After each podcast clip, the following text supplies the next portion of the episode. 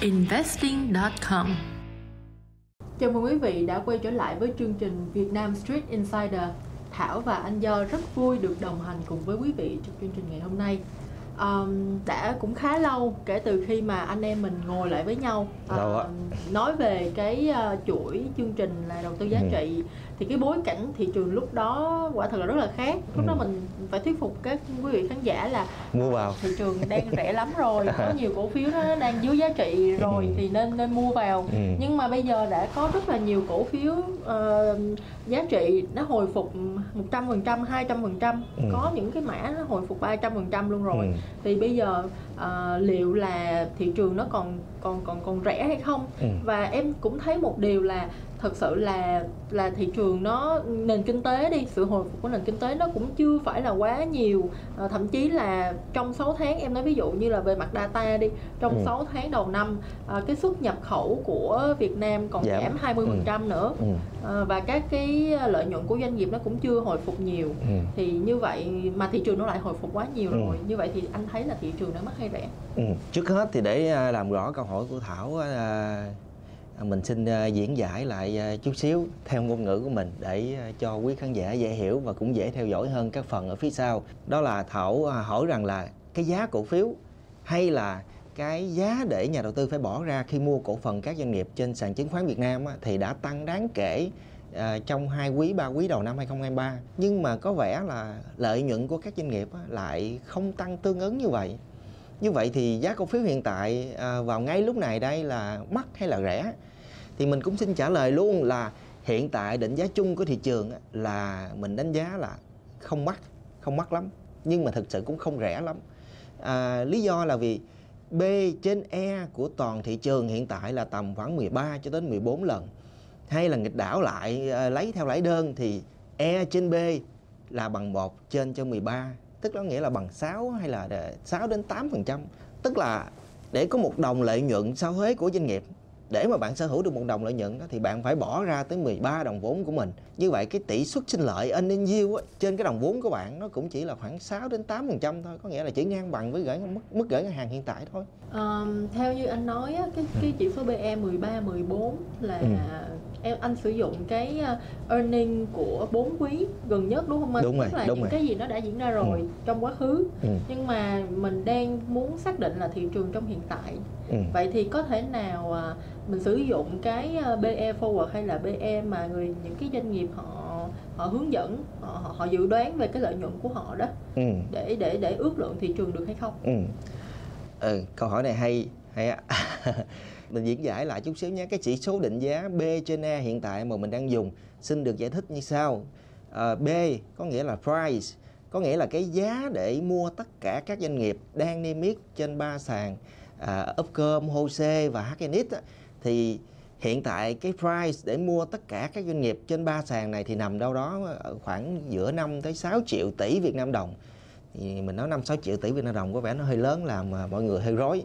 Nhưng mà quy qua đô có nghĩa là nếu mình lấy một đô bằng à, 24.000 đồng thì nó nó sẽ tầm khoảng 250 tỷ đô la là chúng ta phải mua hết tất cả những doanh nghiệp đang nằm trên sàn.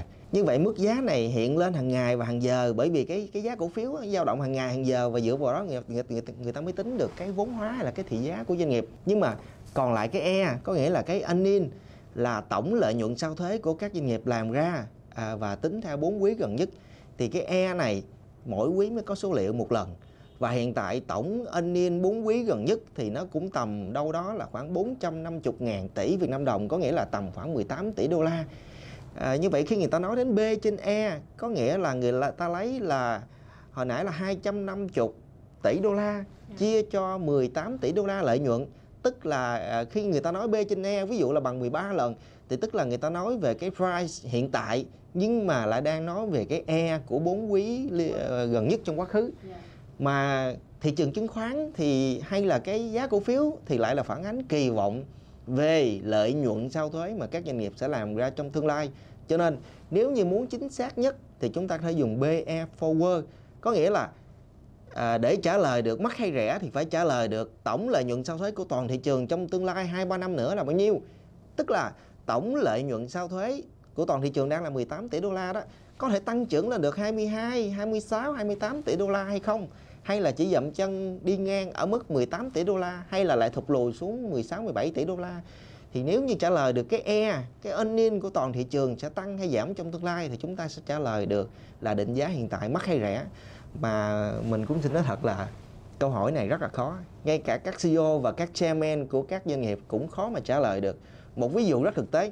Tổng lợi nhuận của các doanh nghiệp ngành bán lẻ vào năm vừa rồi ví dụ như lấy ba doanh nghiệp cơ bản thế giới di động ờ, uh, FRT uh, ờ, DG World thì ba doanh nghiệp đó cộng lại uh, nôm na nó sẽ rơi vào tầm khoảng uh, 6.000 tỷ đồng gì đó vào năm 2022 nhưng mà không ai nghĩ được qua tới 2023 lợi nhuận lại thay đổi và rất thảm đến mức độ như vậy.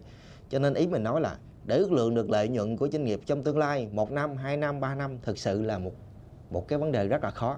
À, thật ra thì em thấy là cũng có nhiều cái nền tảng những cái website á, họ cung cấp cái số về BE forward. À, nhưng mà nếu mà theo cái quan điểm thận trọng của một nhà đầu tư mà mình ừ. dùng cái đó để mà mình uh, quyết định xem là nó nó đang mắc hay rẻ thì cũng hơi hơi phiêu đúng không anh? Hơi phiêu hơi phiêu hơi phiêu, hơi phiêu. tốt nhất là tự tính. Tốt nhất là chúng ta phải uh, tự tính và phải tự hiểu rõ cái business mà chúng ta đang muốn nắm giữ là như thế nào. Dạ. Không ai nghĩ là thị trường bán lẻ lại ờ, cạnh tranh ờ, gai gắt đến mức mà lợi nhuận của thế giới di động đang mất 4 5 ngàn tỷ sau thuế lại giảm về còn vài trăm tỷ hay là FRT đang là 5 600 tỷ lại trở về lỗ 200 tỷ không ai biết được ngày mai những business sẽ ra sao và sẽ cạnh tranh như thế nào trong tương lai cả. Dạ, yeah, vâng. À, và nó cũng có nhiều cái yếu tố được, được gọi là thiên nga đen hoặc Đúng rồi. có thể là thuận lợi hoặc là có thể là bất lợi cho doanh ừ. nghiệp được. Nếu mà mình dùng cái đó mà mình kéo Excel để cho lợi nhuận nó tăng thì thì chắc là là là hơi uh, hơi bị chủ quan quá đúng không anh? Có thể số trong phải sale tăng nhưng mà số trong tài khoản của mình không có tăng. dạ. À, như hồi nãy á, à, là anh có nói là cái BE ừ. của thị trường Việt Nam hiện tại là 13 14 ừ. thì em thấy số này mỗi website nó ra một số nó rất ừ. là, là là là khó cho nhà đầu tư thì anh có thể hướng dẫn cho các nhà đầu tư họ họ tự làm họ ừ. tự để để để làm ra cái ước lượng được cái số này hay không? Ừ. Đầu tiên thì mình cũng ờ, xin nói là câu hỏi này nó khá là mang tính chắc xám. Nhưng mà à, bởi vì chắc xám thì nó đòi hỏi cái độ học thuật phải phải phải nhiều nhiều chút xíu. Thành ra nó sẽ dễ dẫn đến cái sự boring. Mong là quý khán giả và thảo có thể kiên nhẫn là theo dõi từ từ. Thì à, để diễn giải cho chủ đề này thì chúng ta cần phải thống nhất là sẽ dùng data à, từ những cái sụt nào. Thì cái sụt hiện tại chính thống nhất đó là từ HOSE à, có nghĩa là chúng ta lấy những cái số liệu từ HOSE và từ đó chúng ta phân tích ra phân tích ra phân tích ra.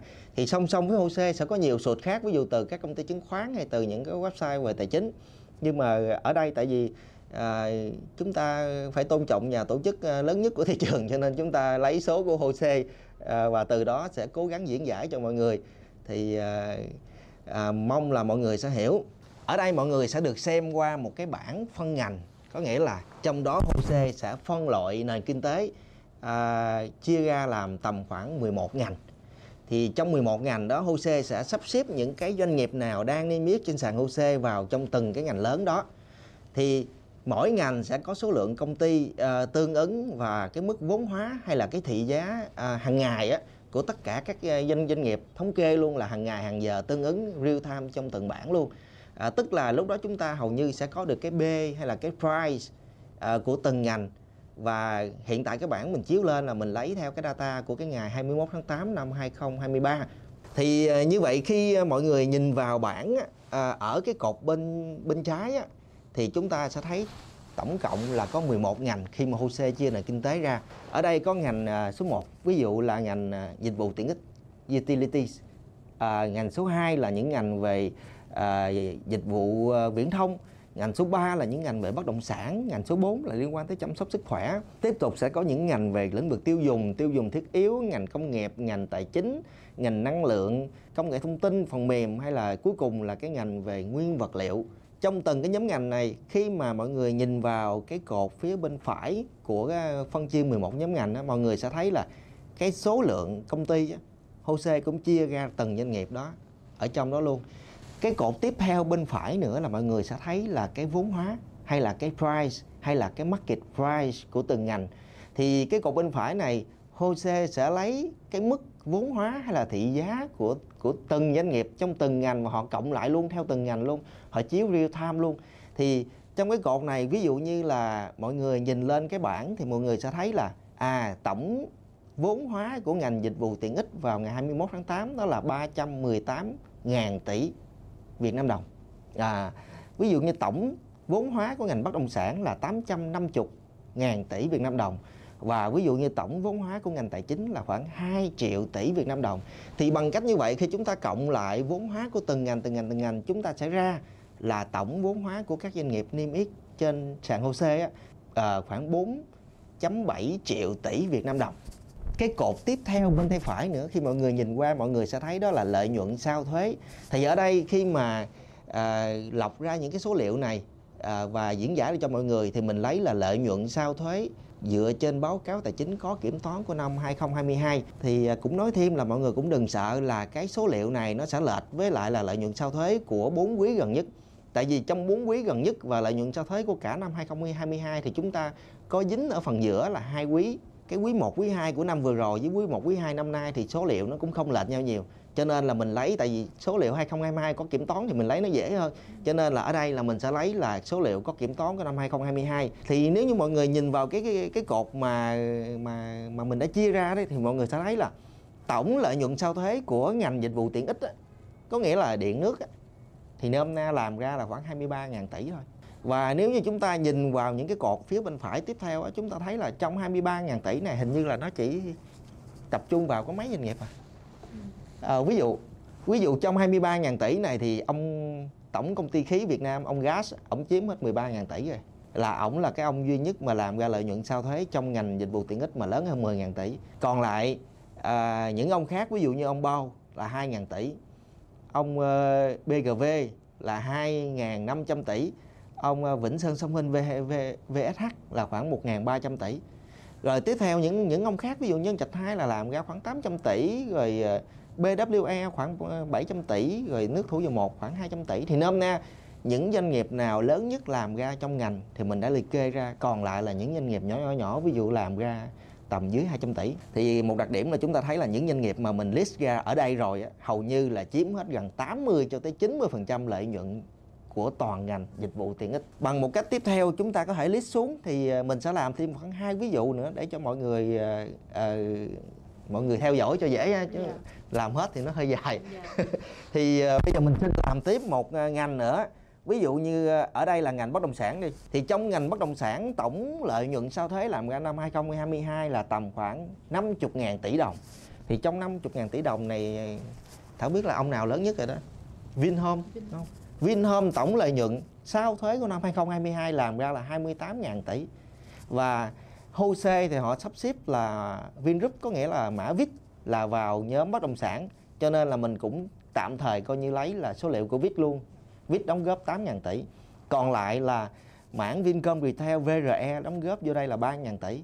Và những cái doanh nghiệp khác, ví dụ như Decamet hay Khang Điền hay Nam Long hay là ờ, VBI là Văn Phú Investment thì nôm na những mã kia thì đóng góp khoảng 5 ờ, 700 tỷ cho tới 1 ngàn tỷ.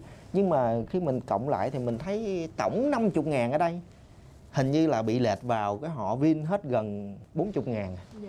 Còn lại là những họ khác mỗi họ đóng góp vài ngàn vài ngàn nữa. Tiếp tục mình đi vào cái nhóm ngành ví dụ như mình nói về ngành à, tài chính đi. Nhóm ngành tài chính thì HOSE trong đó chia ra là à, ngành tài chính à, họ gọi là dịch vụ tài chính nhưng mà trong đó có ba ngành nhỏ là ngành bank à, ngành ngân hàng và ngành à, chứng khoán. À, còn lại là bảo hiểm và khoảng một hai công ty nhỏ về dịch vụ tài chính khác. Thì trong ngành tài chính này tổng lợi nhuận của của của ngành tài chính làm ra là khoảng 195.000 tỷ Việt Nam đồng. Nhưng mà hầu như mình thấy là đa số là lợi nhuận đến từ từ ngân hàng. Mình thấy những công ty chứng khoán mặc dù là làm mưa làm gió trên thị trường rất là nhiều nhưng mà các bạn thấy rõ là lợi nhuận mấy công ty chứng khoán thực ra chỉ 1.000 tỷ 2.000 tỷ có những năm như năm 2021 thì quá là xuôi chiều xuôi chiều gió cho họ cho nên họ làm 3.000 tỷ nhưng mà bình thường họ làm 2.000 tỷ, 1.000 mấy trăm tỷ. Còn lại những ngân hàng đa số là những ngân hàng làm trên mười mấy ngàn tỷ. Thì ở đây để đi sâu để mọi người chút xíu sẽ hiểu cái phần diễn giải phía sau ở đây mình chia ra những ngân hàng có nghĩa là những công ty tài chính mà làm ra lợi nhuận sau thuế trên 10.000 tỷ. Mình liệt kê luôn để cho mọi người rõ. Ví dụ Vietcombank lợi nhuận sau thuế 2022 là 30.000 tỷ tức là trên 1 tỷ đô la. À, BIDV 18.000 tỷ à, CTG 17.000 tỷ MBB 18.000 tỷ à, VBB là 18.000 tỷ Techcombank 20.000 tỷ ACB 14.000 tỷ. Riêng cái nhóm khoảng 6-7 ngân hàng hàng đầu này đã đóng góp một phần lợi nhuận rất là lớn vô tổng lợi nhuận của ngành ngân hàng. Tiếp theo những ngân hàng mà làm cái lợi nhuận lớn hơn 5.000 tỷ, ví dụ VIB, HD Bank, SHB, uh, ờ, Tiên Phong Bank, STB hay SSB là cũng đóng góp một phần lợi nhuận lớn. Hầu như mình thấy là trong cái nhóm những công ty mà làm ra lợi nhuận lớn hơn 5.000 tỷ và lớn hơn 10.000 tỷ không có công ty chứng khoán nào mà cũng không có công ty bảo hiểm nào. Khi mà chúng ta lùi lại chút xíu nữa xuống những doanh nghiệp nào mà làm cái lợi nhuận sau thuế trên 1.000 tỷ thì bắt đầu mới xuất hiện. Ví dụ như ứng cử viên là ngành bảo hiểm thì có một Bảo Việt. Bảo Việt thì làm ra khoảng 1.500 tỷ lợi nhuận sau thuế năm vừa rồi. Tiếp theo ví dụ như có SSI SSI đóng góp 1.500 tỷ. À, VND là VN Direct đóng góp khoảng 1.200 tỷ. À, còn lại thậm chí hai doanh nghiệp nằm trong Big Four của ngành chứng khoán đó là à, HSC tức là nghĩa là mã HCM và VCI là chứng khoán Việt Cap thì hiện tại thì lợi nhuận sau thuế năm 2022 vẫn dưới 1.000 tỷ. Họ đóng góp là khoảng 800 tỷ năm à, kết quả của năm 2022 thôi. Thì à, nôm na ý ở đây mình nói là gì? Ý ở đây là mình nói mọi người hãy tập trung vào mọi người thấy là lợi nhuận của tổng ngành tài chính hầu như 90% là đi từ lợi nhuận của ngành ngân hàng. Yeah. Dạ. và lợi nhuận của ngành ngân hàng ngành tài chính thì lại chiếm hầu như là nhiều trong lợi nhuận của toàn HOSE ừ. À, em cũng hiểu là anh muốn đưa ra cái bảng như vậy không phải uh, tất cả những nhà đầu tư cá nhân có thể tiếp cận được với những cái số liệu về uh, mặt uh, um, lợi nhuận của từng ngành đúng theo rồi, 11 đúng 11 rồi. ngành của uh, HOSE thì mình có thể tính rợ đúng không anh? Đúng rồi, mình, mình có thể tính nhẩm nhẩm. Tính nhẩm nhẩm uh, mình sẽ nhắm là cái lợi nhuận của toàn ngành là bao nhiêu, ừ. của của toàn bộ thị trường là bao nhiêu, ừ. lợi nhuận của từng ngành là bao nhiêu và ừ. trong đó trong đó là những cái doanh những nghiệp, nghiệp nào mà những doanh nghiệp đại diện nào lớn. Ừ. thì về sau có những cái thống kê này của anh do thì quý vị có thể sử dụng nó ví dụ như ngành ngân hàng nó chiếm đến ừ. 90% em nói ví dụ vậy ừ, cái ngành tài chính đi thì mình có thể ước lượng được ví dụ như ngành ngân hàng năm 2023 nó là bao nhiêu ừ. thì mình sẽ ước lượng được nguyên cái ngành tài chính thì cái lợi nhuận nó là bao nhiêu ừ. hoặc là cái lợi nhuận của từng cái ngành trong số 11 ngành đó tại vì cái cái data mà mọi người có được á là cái vốn hóa HOSE họ có sẵn cái vốn hóa của có từng ngành.